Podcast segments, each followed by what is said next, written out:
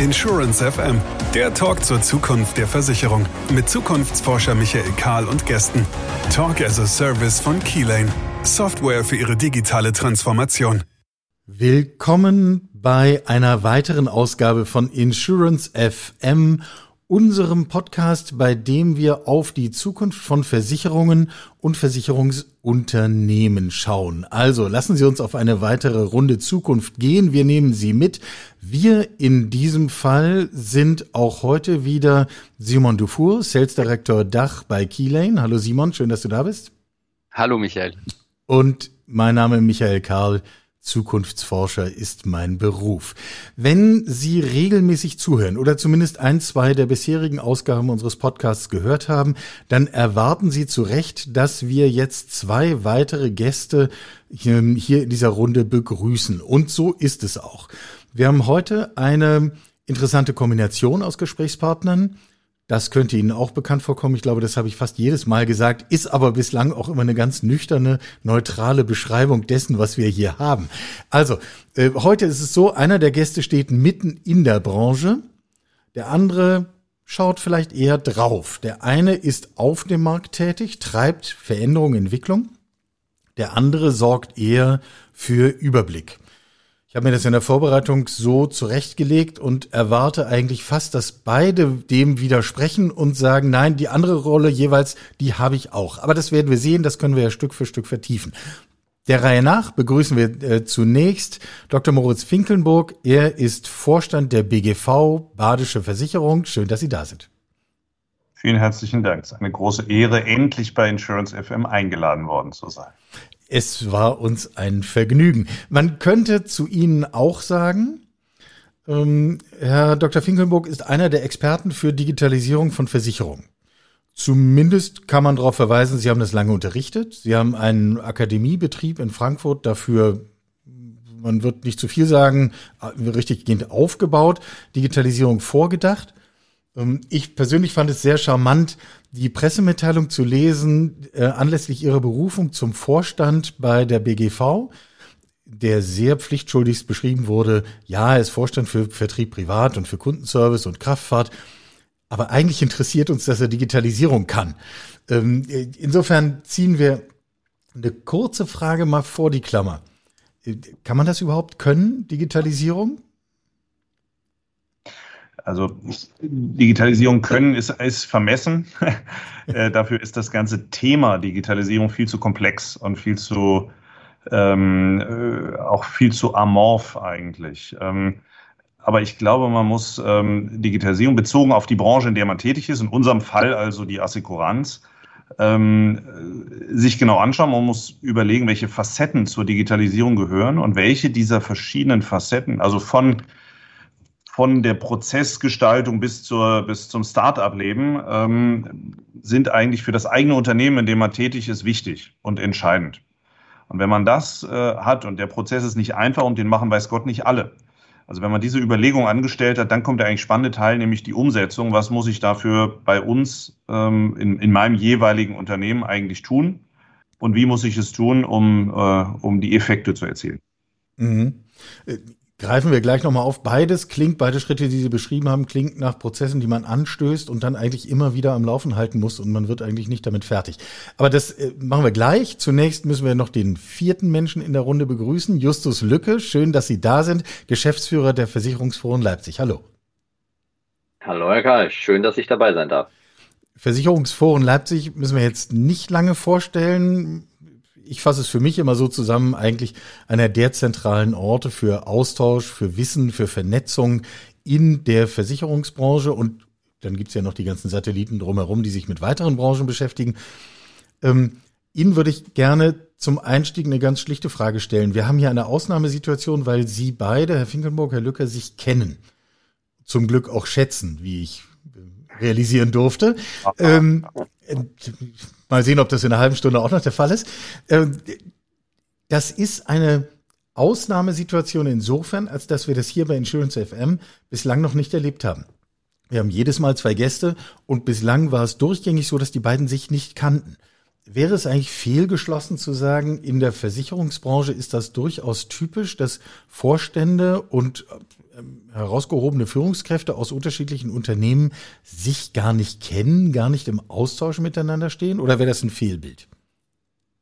Ich würde das schon als Fehlbild mit bezeichnen, da es sicherlich also schon auf der Größe der Branche unmöglich ist, alle Menschen zu kennen. Aber ich äh, sage immer regelmäßig, wenn ich auch mit Kollegen Austausch bin, ähm, die Versicherungswelt ist ein Dorf und äh, das trifft es, glaube ich, auch ganz gut. Man trifft sich sehr häufig an verschiedenen Stellen wieder. Ich sage dann immer, ähm, und die Aktuarswelt beispielsweise ist dann der Vorort vom kleinen Dorf. Da kennt dann wirklich jeder jeden. Ähm, da merkt man schon, dass die Branche schon vernetzt ist. Klar kann man wieder diskutieren. Andere Branchen, die vielleicht nicht miteinander in Konkurrenz stehen, wie Stadtwerke oder ähnliches, die haben noch etwas engere Vernetzung, vielleicht auch Verbandsstrukturen oder ähnlichem. Aber das merken wir ja als, wie Sie es richtig beschrieben haben, quasi die Plattform aus unserer eigenen Wahrnehmung für die Versicherungsbranche im Dachbereich, dass der Willen zur Vernetzung und zum Austausch und zur gemeinsamen Lernen, sagen wir es mal so, ähm, doch sehr hoch ist. Und daher, ähm, glaube ich, ist es eher eine Persönlichkeitsfrage, wie viel Wert ich auf die Vernetzung lege und ob ich sage, das hilft mir weiter oder ich sehe mich selbst als so autark und allwissend an, dass ich vielleicht keinen Bedarf dran habe. Daher, es ist eher eine Persönlichkeits- als eine Branchenfrage, würde ich mal sagen. Ja, ich würde gerne, bevor wir im Verlauf des Gesprächs auf Themen von Digitalisierung und Konsequenzen und Transformation der Branche zu sprechen kommen, mit einem ganz konkreten Anlass fragen. Herr Finkenburg, Sie haben im Vorgespräch gesagt und erlebt, selber in sintflutartigem Regen durch die Gegend fahren zu müssen. Wir haben alle aktuell Bilder gesehen von Autos, die auf Straßen durch Stuttgart schwimmen. Wir sehen heute, wir nehmen am 30. Juni 2021 auf, am dritten Tag in Folge Temperaturrekorde in Kanada, fast 50 Grad Celsius. Und dass an drei aufeinanderfolgenden Tagen Temperaturrekorde gebrochen werden, haben wir, äh, soweit ich das überblicke, in der Meteorologie noch nie gesehen. Also wir merken auf einmal Fragen von elementarer Sicherheit ähm, in Verbindung mit Klimakrise werden zu sehr prominenten Fragen, zu sehr greifbaren Fragen. Sehen Sie das eigentlich, abgesehen davon, dass man dann einen Schaden begleichen muss, wenn man ihn versichert hat, Sehen Sie das eigentlich als eine neuartige Herausforderung für die Versicherungsbranche, mit diesen Klimaunsicherheiten umgehen zu müssen? Ich überlasse Ihnen beiden, wer von Ihnen beiden zunächst äh, dazu mal einen Aufschlag machen möchte. Ich kann ja vielleicht aus, aus einem persönlichen Erlebnis auch sozusagen da mal mit einsteigen. Also ich denke mal, für die Versicherungsbranche, oder sie ist eine der Branchen, für die es am wenigsten neuartig wäre, nach meiner Erfahrung, weil das Thema Klimakrise oder ähm, Klimarisiken sich damit auseinanderzusetzen, gehört schon seit extrem langer Zeit mit dazu. Ähm, ich glaube, wenn man sich an die Klimareports auch so sich des ein oder anderen Rückversicherers denkt, gibt es da, glaube ich, nicht zu diskutieren. Ich erinnere mich selbst persönlich an das Jahr 2013, als ich die Freude hatte, dann damals zu Besuch im schönen Magdeburg zu sein ähm, und dort mit meinem dortigen Versicherer auch äh, in Austausch zu gehen.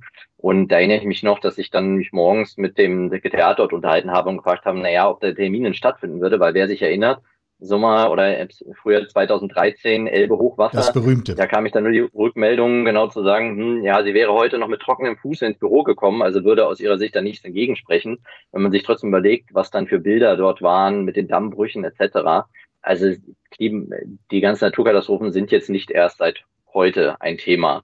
Ähm, aber die Branche ist natürlich dort eher sehr nah dran an diesen ganzen Themen und hat daher dann auch sicherlich eine Vorreiterrolle und auch aus diesem Kontext heraus ein besonderes Interesse daran, etwas gegen diese Auswüchse oder gegen die Klimakrise zu tun. Und nicht nur aus regulatorischem Antrieb, sondern auch aus rein finanziellen und auch aus moralischen, sagen wir, gesellschaftlichen Antrieb was zu machen. Und das ist, glaube ich, die besondere Rolle der Versicherungsbranche an der Stelle. Ja, ich übersetze mal Gestik in, in Audio. Während des letzten Satzes, wo es um die Rolle der Versicherung geht und auch die über das Finanzielle hinausgehenden Aspekte, nickte Herr Finkenburg sehr heftig. Übersetzen Sie mal selber Ihr Nicken in Ihre Aussage.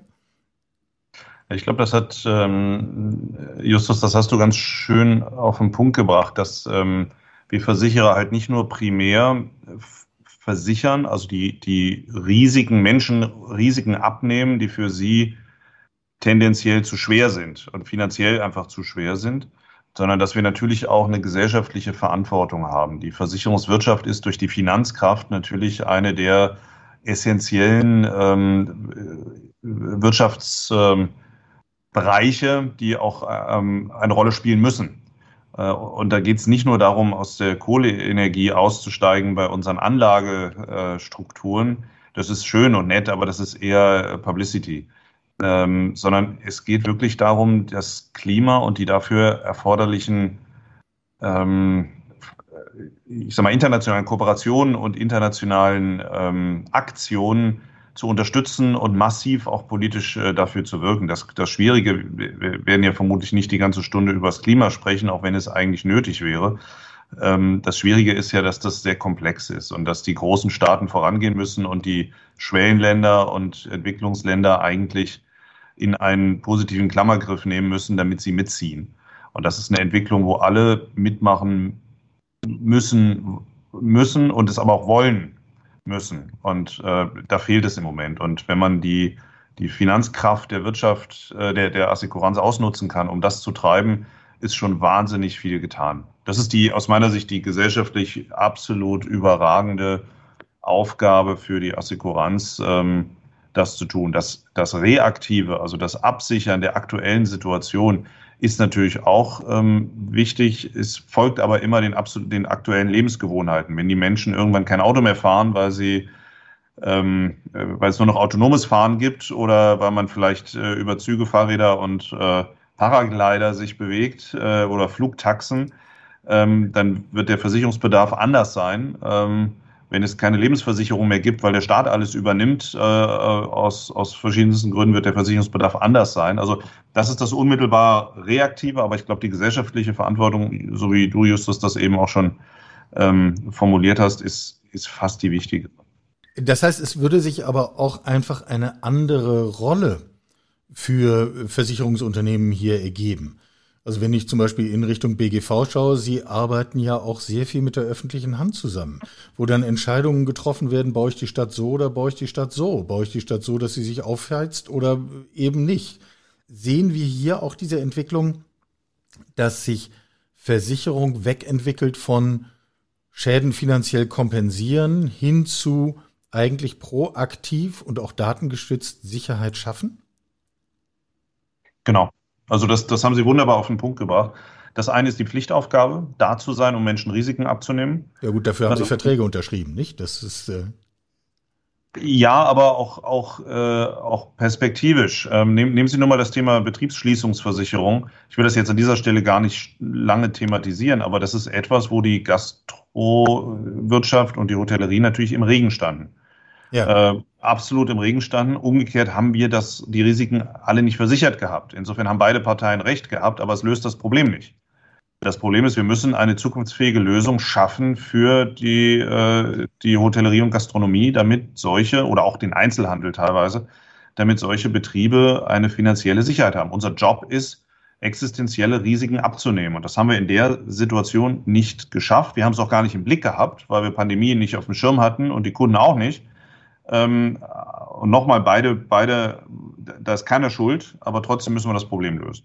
Das ist die Pflichtaufgabe. Und die, die äh, Kür oder die über, übergeordnete Aufgabe ist genau so, äh, Herr Karl, wie Sie es eben besprochen und, und, und ähm, äh, skizziert haben, dass wir tatsächlich in die Rolle eines Ratgebers reinrutschen. Für uns als BGV, wir haben alle badischen Gemeinden, das sind 439, glaube ich, komplett bei uns versichert. Natürlich müssen wir die beraten. Und mhm. das wollen die auch, äh, die meisten zumindest, und sind sehr dankbar dafür, dass wir mit ihnen überlegen, wie sie eigentlich bauen können, wie sie öffentliche Gebäude äh, nachhaltig auch strukturiert werden müssen, wie die, die äh, Blockkraftwerke eigentlich gestaltet sein sollen, wie die Staudämme im Schwarzwald, äh, die alle bei uns versichert sind, gestaltet sein müssten etc. Also das ist eine extrem spannende Diskussion, bei der wir auch nicht fertig äh, ausgebildet sind. Also auch wir müssen noch Expertise aufbauen, was das angeht. Das ist völlig klar. Das wäre genau meine nächste Frage gewesen an dieser Stelle. Das, das fordert Sie auf völlig neue Weise. Ja klar, aber das, das ist unser Job, würde ich sagen. Dass, dass wir auch da schauen, wie, wie gehe ich eigentlich mit, mit der Energiewirtschaft der Zukunft an um? Wie, was können wir den Gemeinden empfehlen, um, um dort Strukturen aufzubauen, die nachhaltig und langfristig und ökologisch sind? Wie können wir als Versicherer das dann natürlich auch abbilden? Eine ganz spannende Rolle. Also man sieht, dass die Expertise des Versicherers sich ändert, weil die Erwartungen der Kunden anders werden. Herr Lücke, Sie spielen da eine ganz zentrale, zentrale Rolle. Was, was können Sie dafür tun, dass diese Expertise sich in diesen neuen Bereichen entwickelt? Ja, ich glaube, wir aus unserer Sicht sehen wir uns erstmal vor allem dann als Impulsgeber. Und ich glaube, das ist immer wichtig, dass man von außen auch mal externe Impulse gibt und auch einen, einen Fokus setzt aufgrund dieses ganzen Information Overloads, die es gibt. Weil ich meine, es gibt zehntausende Themen, mit denen man sich auseinandersetzen könnte. Und in dem normalen Arbeitsalltag sich dann noch die Zeit zu nehmen, zu gucken, okay, was sind die Prio-Themen, mit denen ich mich auseinandersetzen muss, beispielsweise Nachhaltigkeit oder ähnlichem. Das ist schwierig, das, das ähm, auch als einzelnes Unternehmen zu schaffen. Sind wir uns sozusagen, okay, eine Priorisierung mitzugeben, sagen, okay, das sind Themen, mit denen man sich insbesondere mal auseinandersetzen sollte. Das ist einerseits der Bereich. Und dann auch so ein bisschen Übersetzung, was heißt das denn? Das glaube ich, erstmal wichtig, diesen Transfer zu schaffen von Klimawandel zu Klimawandel und Versicherung. Ein Thema Quantencomputer und Quantencomputer und Versicherung. Und dann sind wir wirklich ein sehr großer Freund, deshalb auch dieses Thema Plattform. Wir beanspruchen da nicht äh, das alleinige Wissen für uns, sondern ich glaube, dieses Thema Best Practice, dieses Thema, wie gehe ich das auch als wirklich im normalen Alltag an, das dann gemeinsam zu diskutieren, das ist extrem wichtig und dort dann auch Herangehensweisen zu entwickeln diese Plattform dafür zu bieten, mit natürlich auch externen Impulsen und auch selbst einem eigenen Know-how und Wissen. Aber das ist, glaube ich, der Kern, weil am Ende, im Endeffekt muss jedes Unternehmen für sich selbst die Lösung finden. Es wird nie eine Blaupause geben, wie man damit umgeht, auch wie man mit Nachhaltigkeit umgeht. Es wird immer die Frage sein, was macht man gemeinsam, was macht man selbst? Und wie gesagt, die BGV hat da ganz andere Voraussetzungen, ganz andere Themen als ähm, ein Nicht-Regionalversicherer, als ein Nicht-Kommunalversicherer hat dort ganz andere Risiken und dort auch ganz andere Fragestellungen. Und deshalb ist das ganz individuell mal zu beantworten, wie das heißt. Das ist, glaube ich, ganz wichtig. Und um nochmal das Thema, die Weiterentwicklung der Rolle auch zu sehen, ich finde es immer so ein bisschen, es ist in dem Thema eine Weiterentwicklung, aber an sich gab es das Thema schon immer. Ich ziehe da immer ganz gerne Parallele zum Thema Brandschutz. Äh, damals Feuerlöschanlagen. So nach meiner Wahrnehmung, ich war zu der Zeit jetzt noch nicht auf der Welt, aber so die ersten Initiativen rund um Sprinkleranlagen etc. Das waren Erfindungen aus Labors sozusagen, damals Brandschutzmaßnahmen und Versicherungen, die Feuerschäden auch mit verhindern wollten. Und im Endeffekt ist das mit dem Klimakrise jetzt auch ähnlich. Man versucht halt einfach Themen zu entwickeln, voranzutreiben, ähm, um halt auch dort Menschenleben zu retten. Ein bisschen pathetisch ausgedrückt, was man damals ja damit getan hat. Und da einfach auch diese präventive Rolle gab schon immer musste aber natürlich immer auf die Rahmenbedingungen oder das Risiko, um das es geht, angepasst werden. Da ist natürlich Brandschutz immer so auch eine Sache, die natürlich aus den Ursprüngen der Versicherung kommt und da finde ich eine ganz gute Parallele bietet.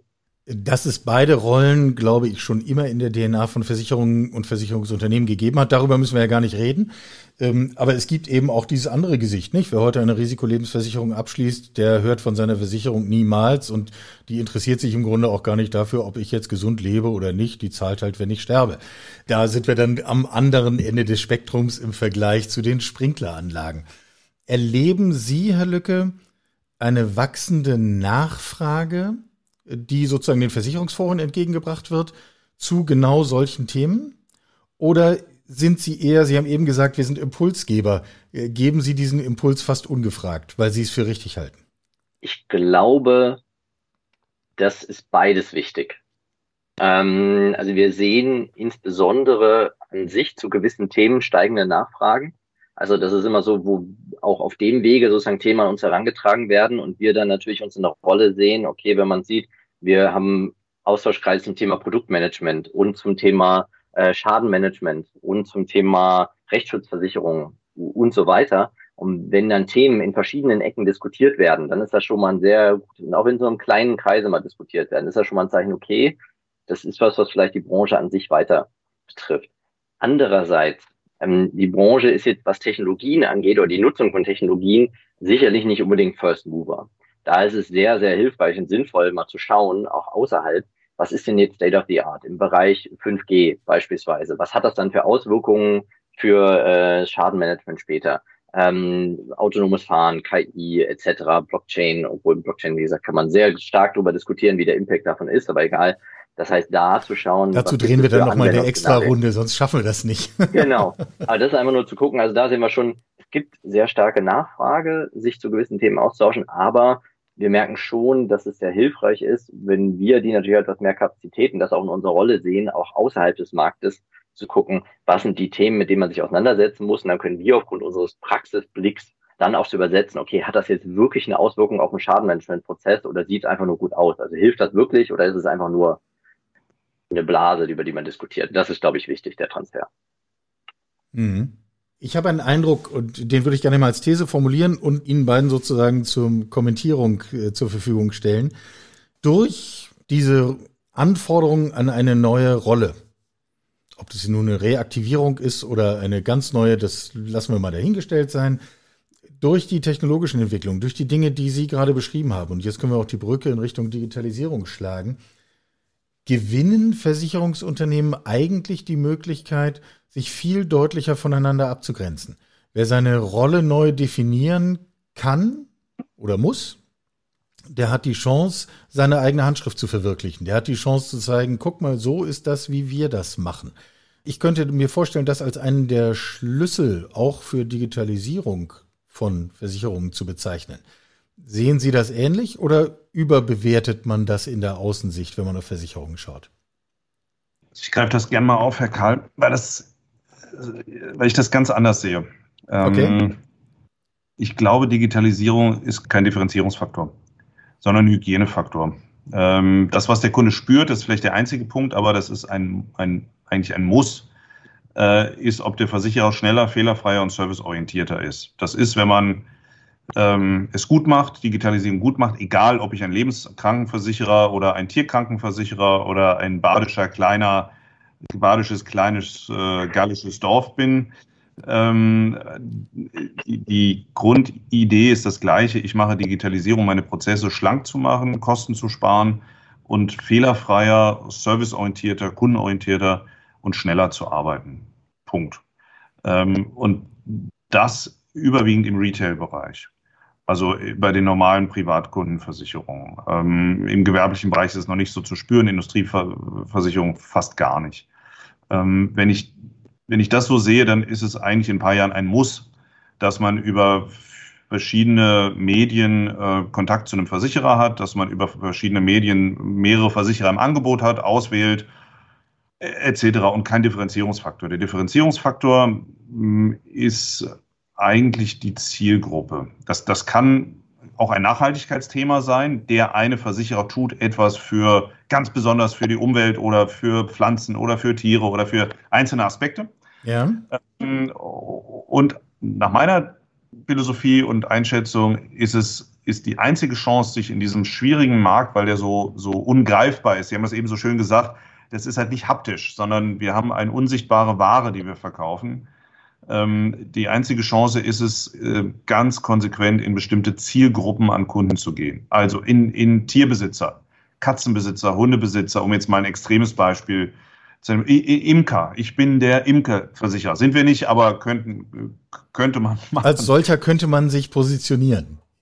Ja, und dann habe ich plötzlich etwas, äh, wo ich weiß, ich, ich entwickle eine eigene DNA. Oder wir sind ein Badisch, der badische Versicherer. Auch das ist eine Chance, die wir schon ganz ordentlich ergriffen haben, dass wir sagen, ja, wir haben nicht nur die badischen Gemeinden alle versichert, sondern wir sind eigentlich auch die, die Nummer eins, ist jetzt ganz schön schwierig zu sagen, aber, aber eigentlich in Baden der omnipräsente große Versicherer oder wir selber gehen jetzt ganz bewusst auf Familien. Wir haben gesagt, wir versichern junge Familien. Das ist unsere DNA. Ähm, jetzt gestartet. Ich bin absolut überzeugt, dass das äh, ein, ein, ein, richtiger Schritt ist hin in diese Zielgruppe. Wie erfolgreich wir da sind, kann ich Ihnen jetzt nicht sagen. Aber in Baden der Familienversicherer zu sein, das ist eine Chance. Und das ist ein Differenzierungsmerkmal, wenn wir das schaffen sollten. Ähm, ansonsten über Digitalisierung selber, glaube ich nicht. Aber Justus, ich weiß nicht, wie du es siehst. Das war jetzt mal ein sehr klare, ja. sehr klares Statement in diese Richtung.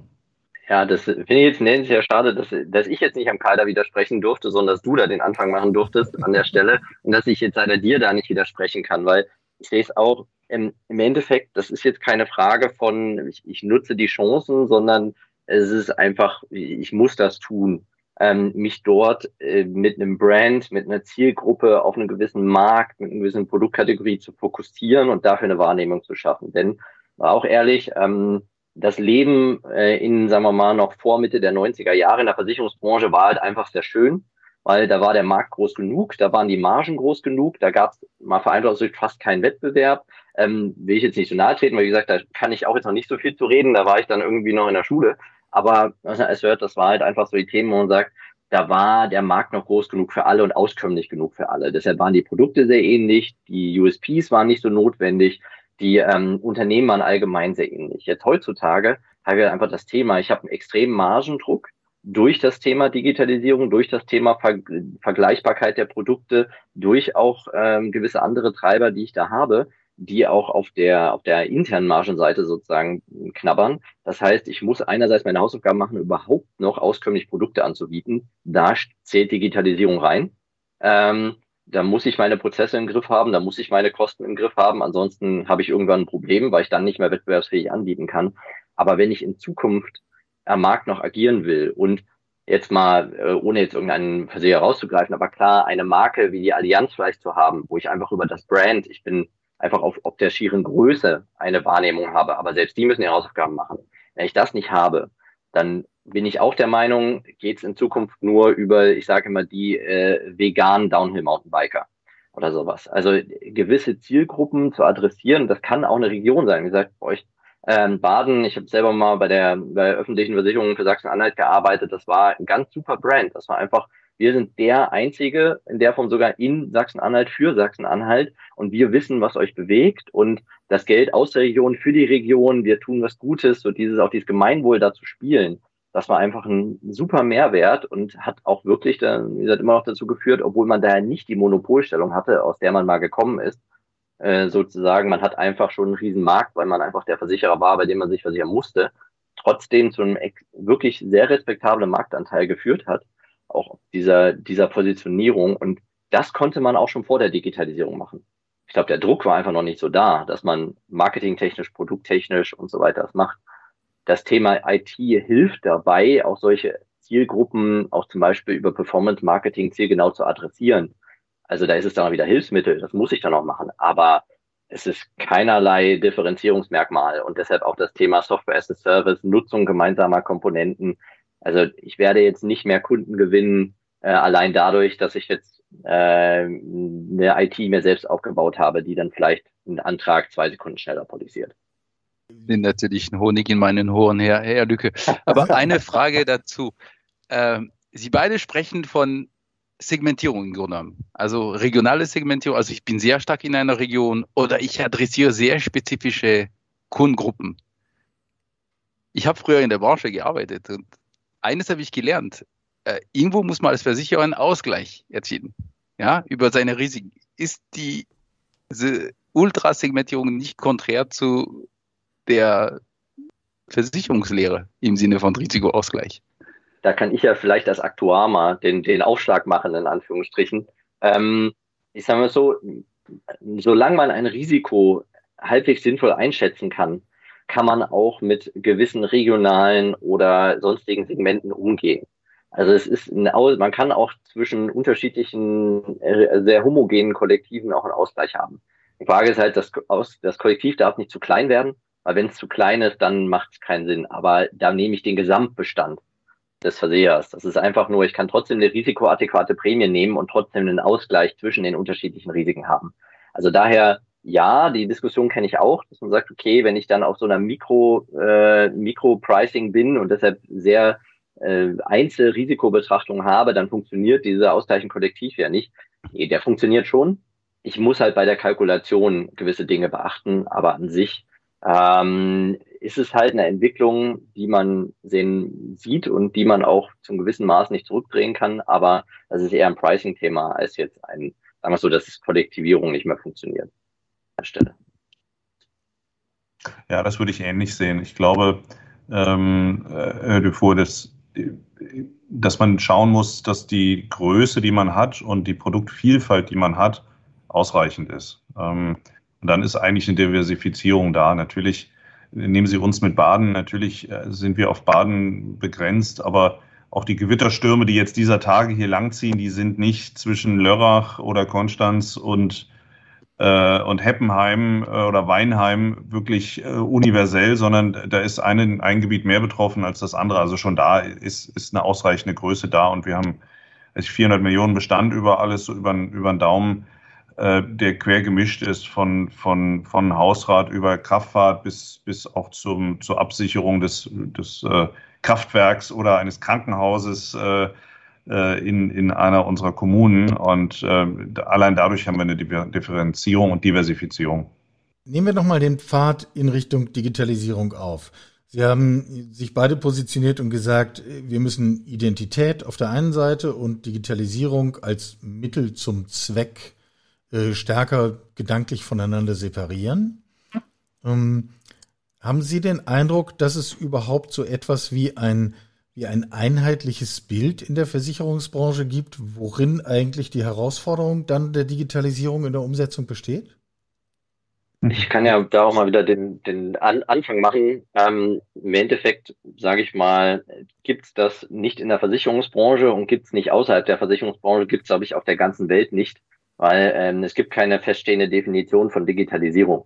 Ähm, und da muss auch jeder seine eigene Priorisierung finden. Im Endeffekt kann man sagen, na gut, Digitalisierung ist alles, was irgendwie mit IT zu tun hat. Dann könnte man auch sagen, gut, was hat heutzutage nicht mehr mit IT zu tun?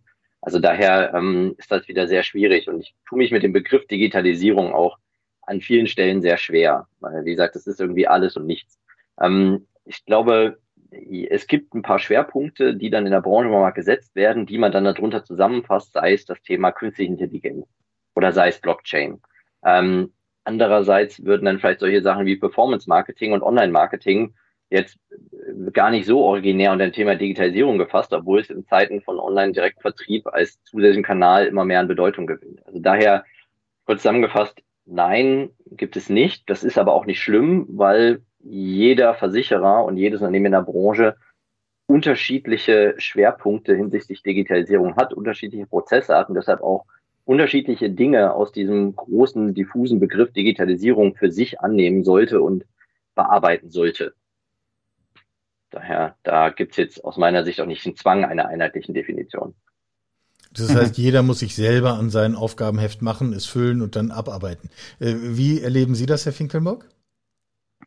Ähm, recht, recht ähnlich. Ähm, ich habe für eine meiner Vorlesungen vor zwei, drei Jahren mal versucht, äh, eine Definition bei Wikipedia und sonst äh, bei Gabelers Versicherungslexikon rauszufinden. Ich glaube, ich habe sogar, hab sogar bei euch mal nachgeschaut, ähm, Justus. Das gibt's nicht. Es gibt keine einheitliche Definition von Digitalisierung.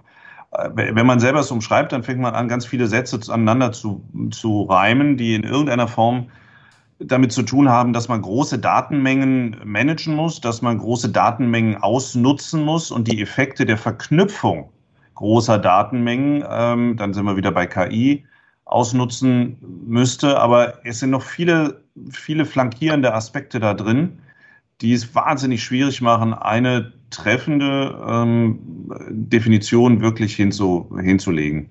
Und die, die neben oder die, die ähm, einzelnen Aspekte und Teile, die du eben angesprochen hast, wie KI, wie Blockchain, äh, äh, die, ganze Frage des Suchmaschinenmanagements, ähm, die ganze Frage der Start-up-Welt, wie investiere ich, wann, mit wem, etc., das sind natürlich äh, Blockchain, Verwaltung von Daten auf ganz andere Container after Art.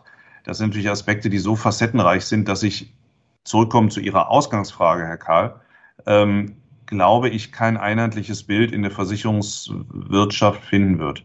Hat zwei Gründe, drei Gründe. Erstens diese unklare Definition. Zweitens die sehr heterogene Welt. Wir haben 500, äh, über den Daumen 500 Versicherungsunternehmen, äh, die sehr unterschiedlich sind. Vom absoluten Nischenanbieter äh, bis zum großen äh, All-Inclusive-Tanker wie der Allianz, äh, von regionalen Anbietern bis zu gesetzlichen, bis zu Pensionskassen der Kirchen. Also es ist, es ist alles drin. Äh, das heißt, die Notwendigkeit zur Digitalisierung ist auch sehr unterschiedlich.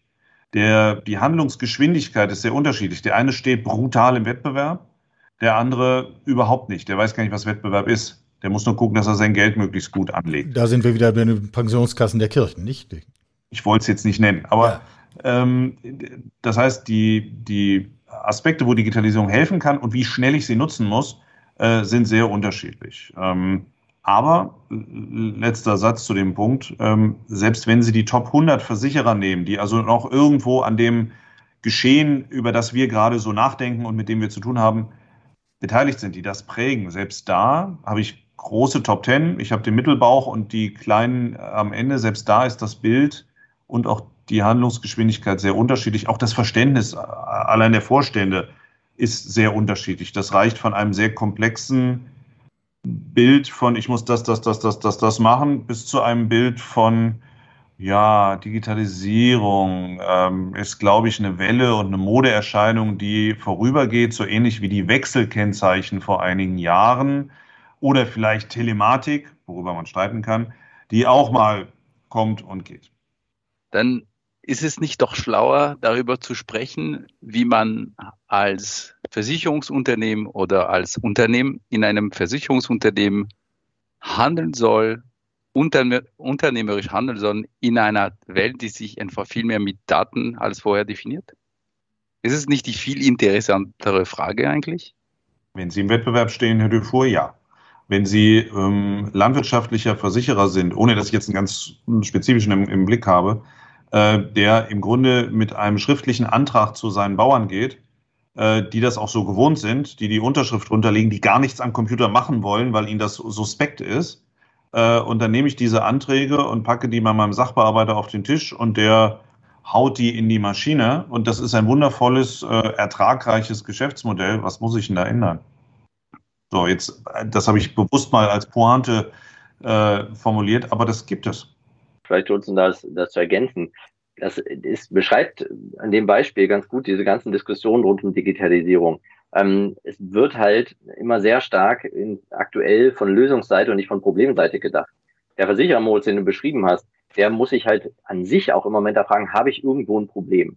Habe ich ein Problem, dass mir meine Antragsprozesskosten so sind? Habe ich ein Problem, dass ich keine Kunden mehr gewinne oder dass ich Kunden verliere? Ähm, habe ich ein Problem, dass ich kein Geld mehr verdiene? Ausdrückt wenn ich die Antwort alle mit Nein beantworte, dann sage ich, okay, dann habe ich eine Welt, dann ist schön, dann brauche ich nicht unbedingt äh, nach Lösungen zu suchen.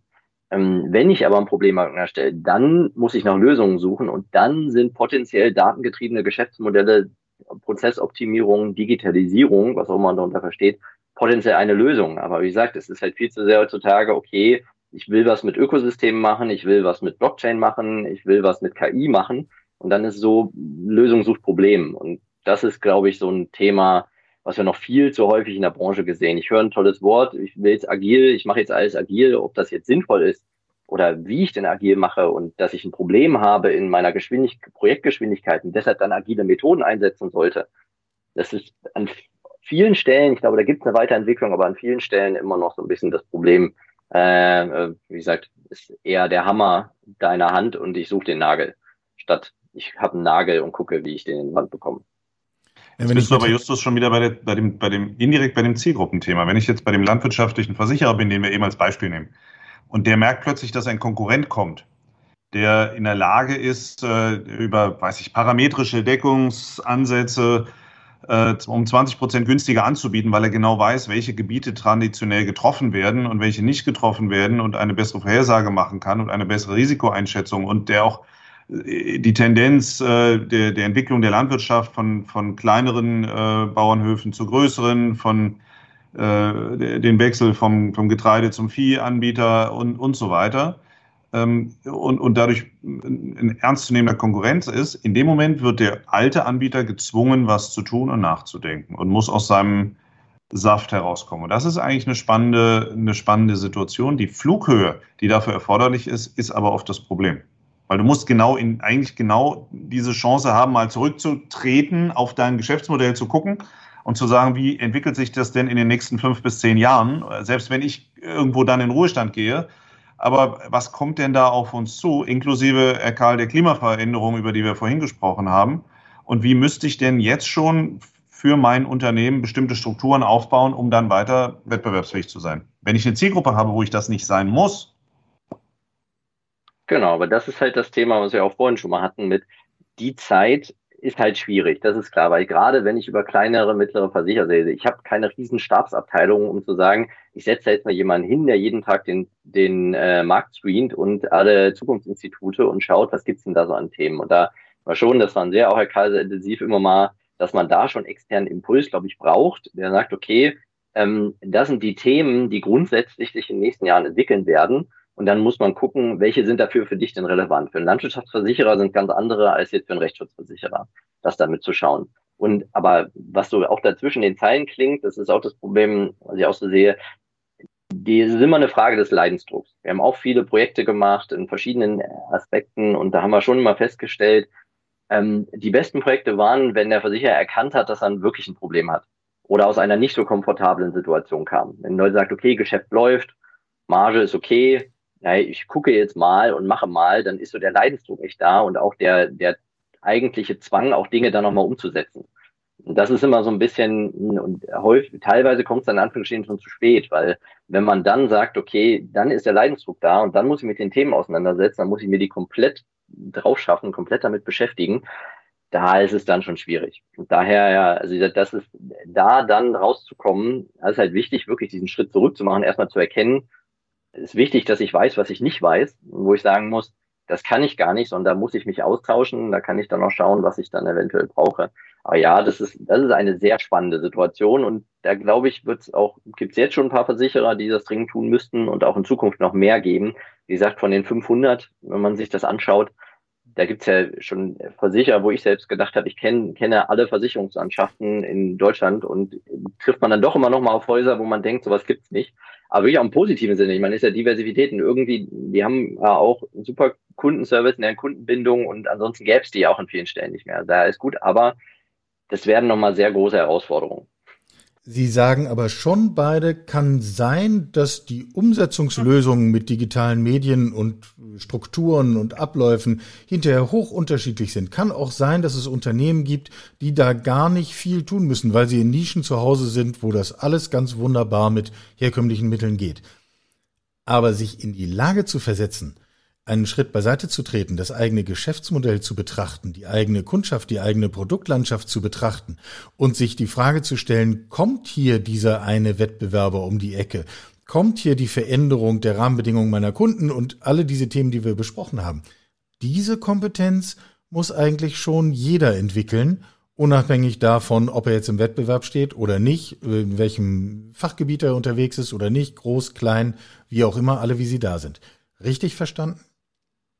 Also aus meiner Sicht, nein. Der, der, okay, dann schärfen wir es.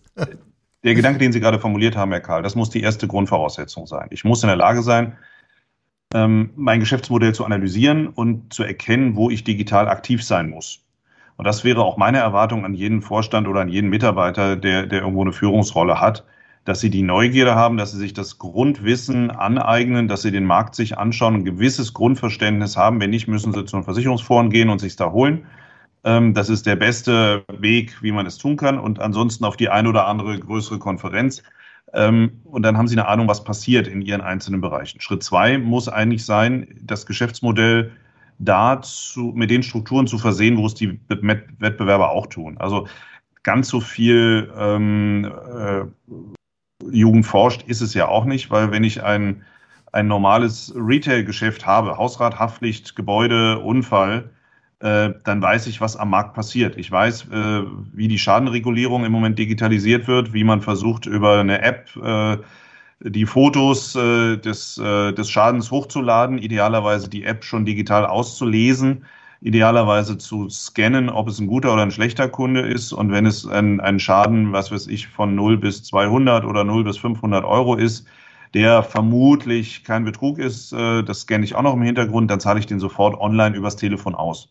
Das ist die, die Idealvorstellung. Das ist ja also eine Digitalisierung, an der man gar nicht vorbeikommt, äh, wo man auch gar nicht großartig überlegen kann, ob man es anders machen will, sondern in den nächsten zwei, drei Jahren wird es so sein die, die Zahlweise, also dass du zumindest mit PayPal dann deinen Versicherungsvertrag, ich meine noch nicht mal Alibaba Pay, ja, das ist vielleicht ein bisschen chinesisch und ein bisschen noch ein bisschen ungewohnt, aber zumindest PayPal äh, anzubieten, zu sagen, ich kann mit PayPal oder meiner Kreditkarte meinen Versicherungsvertrag online bezahlen. Das, das ist absoluter Standard. Wenn ich bei Amazon oder selbst bei MedPacks als Online-Apotheke irgendwas bestelle, dann, dann ist das ja völlig normal.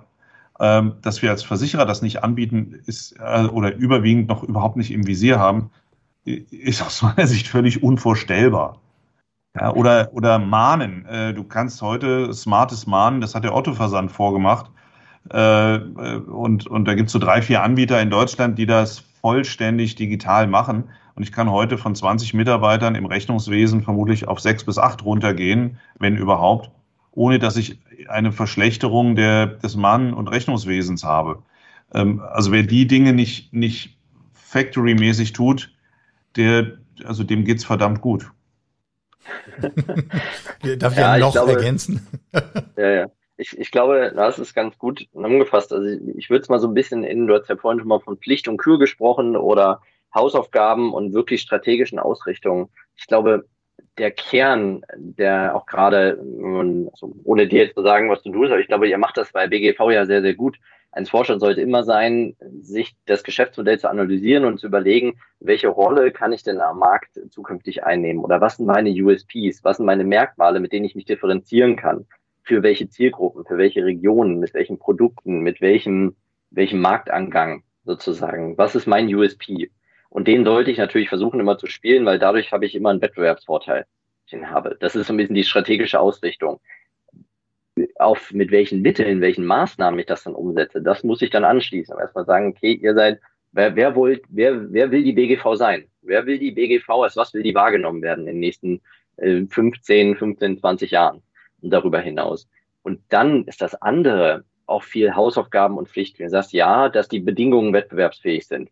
Ja, dass ich die up-to-date Schadenprozesse anbiete. Vielleicht nicht als First Mover, aber einfach sehe, was erwartet der Kunden denn in der, aus der Versicherungsbranche und oder aus angrenzenden Branchen. Ja, PayPal, ja, ähm, per Videocall auch einen Vertragsabschluss machen zu können oder solche Sachen. Ne?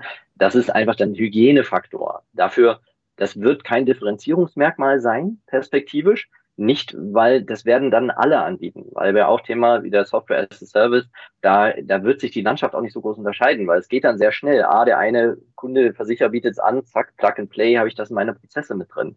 Das ist trotzdem auch noch eine wichtige Arbeit und der erfordert viel Aufwand und auch Change in der Belegschaft. Das ist auch mal die mitzunehmen und sowas, einfach diese Agilität im Kopf aufrufzuhalten. Aber damit werde ich keinen Blumentopf gewinnen, sondern nur mit dem ersten Thema. Damit werde ich langfristig nachhaltig auch erfolgreich sein ich muss beides tun. Ich kann mich nicht nur sagen, wer will ich sein und kriege nachher meine Prozesse nicht in den Griff. Aber ähm, das muss ich, diese beiden Themen und gerade im zweiten Bereich, diese Hausaufgaben machen, da spielt sehr viel Digitalisierung rein. Wieder kommen wir wieder darauf zurück, Digitalisierung ist Hygienefaktor, aber kein Begeisterungsfaktor am Ende, auf lange Sicht. Also ich fasse mal zusammen, Hausaufgaben machen, kommen wir nicht drum rum, müssen wir tun und äh, man kriegt Ärger, wenn man sie nicht gemacht hat, aber wenn man sie gemacht hat, dann ist auch nur wieder normal Null erreicht. So haben wir es ja auch in der Schule kennengelernt. Das Spannende ist, wir kamen von der Frage, kann man eigentlich Digitalisierung können? Und wir haben, glaube ich, viele Aspekte in unserem Gespräch beleuchtet, die auf die Rolle und das Verständnis gerade von Führungskräften und Vorständen in der Versicherungsbranche abzielen. Mit der Frage, wo stehen wir eigentlich? Was wollen wir? Wir haben Identitätsthemen angesprochen. Wir haben die Einschätzung des eigenen Geschäftsmodells angesprochen, die Veränderung von Rahmenbedingungen. Und genau diese Reflexionsprozesse scheinen dann ja ein entscheidender Hebel zu sein. Für mich ein allemal merkenswerter Abschluss äh, dieses Gesprächs. Insofern äh, darf ich rein subjektiv äh, Ihnen beiden außerordentlich danken für diese Stunde Zeit, die Sie mit uns verbracht haben. Moritz Finkelmuck, BGV Vorstand, Justus Lücke, Geschäftsführer Versicherungsforum Leipzig, Simon de Fuhr und ich sagen herzlichen Dank und bleiben Sie gesund. Danke. Sehr gerne. Tschüss. Herzlichen Dank. Auf Wiederhören. Insurance FM, der Talk zur Zukunft der Versicherung. Mit Zukunftsforscher Michael Kahl und Gästen. Jeden Monat im Gespräch mit Entscheidern und Treibern der Versicherungswirtschaft. Talk as a Service von Keylane. Software für Ihre digitale Transformation.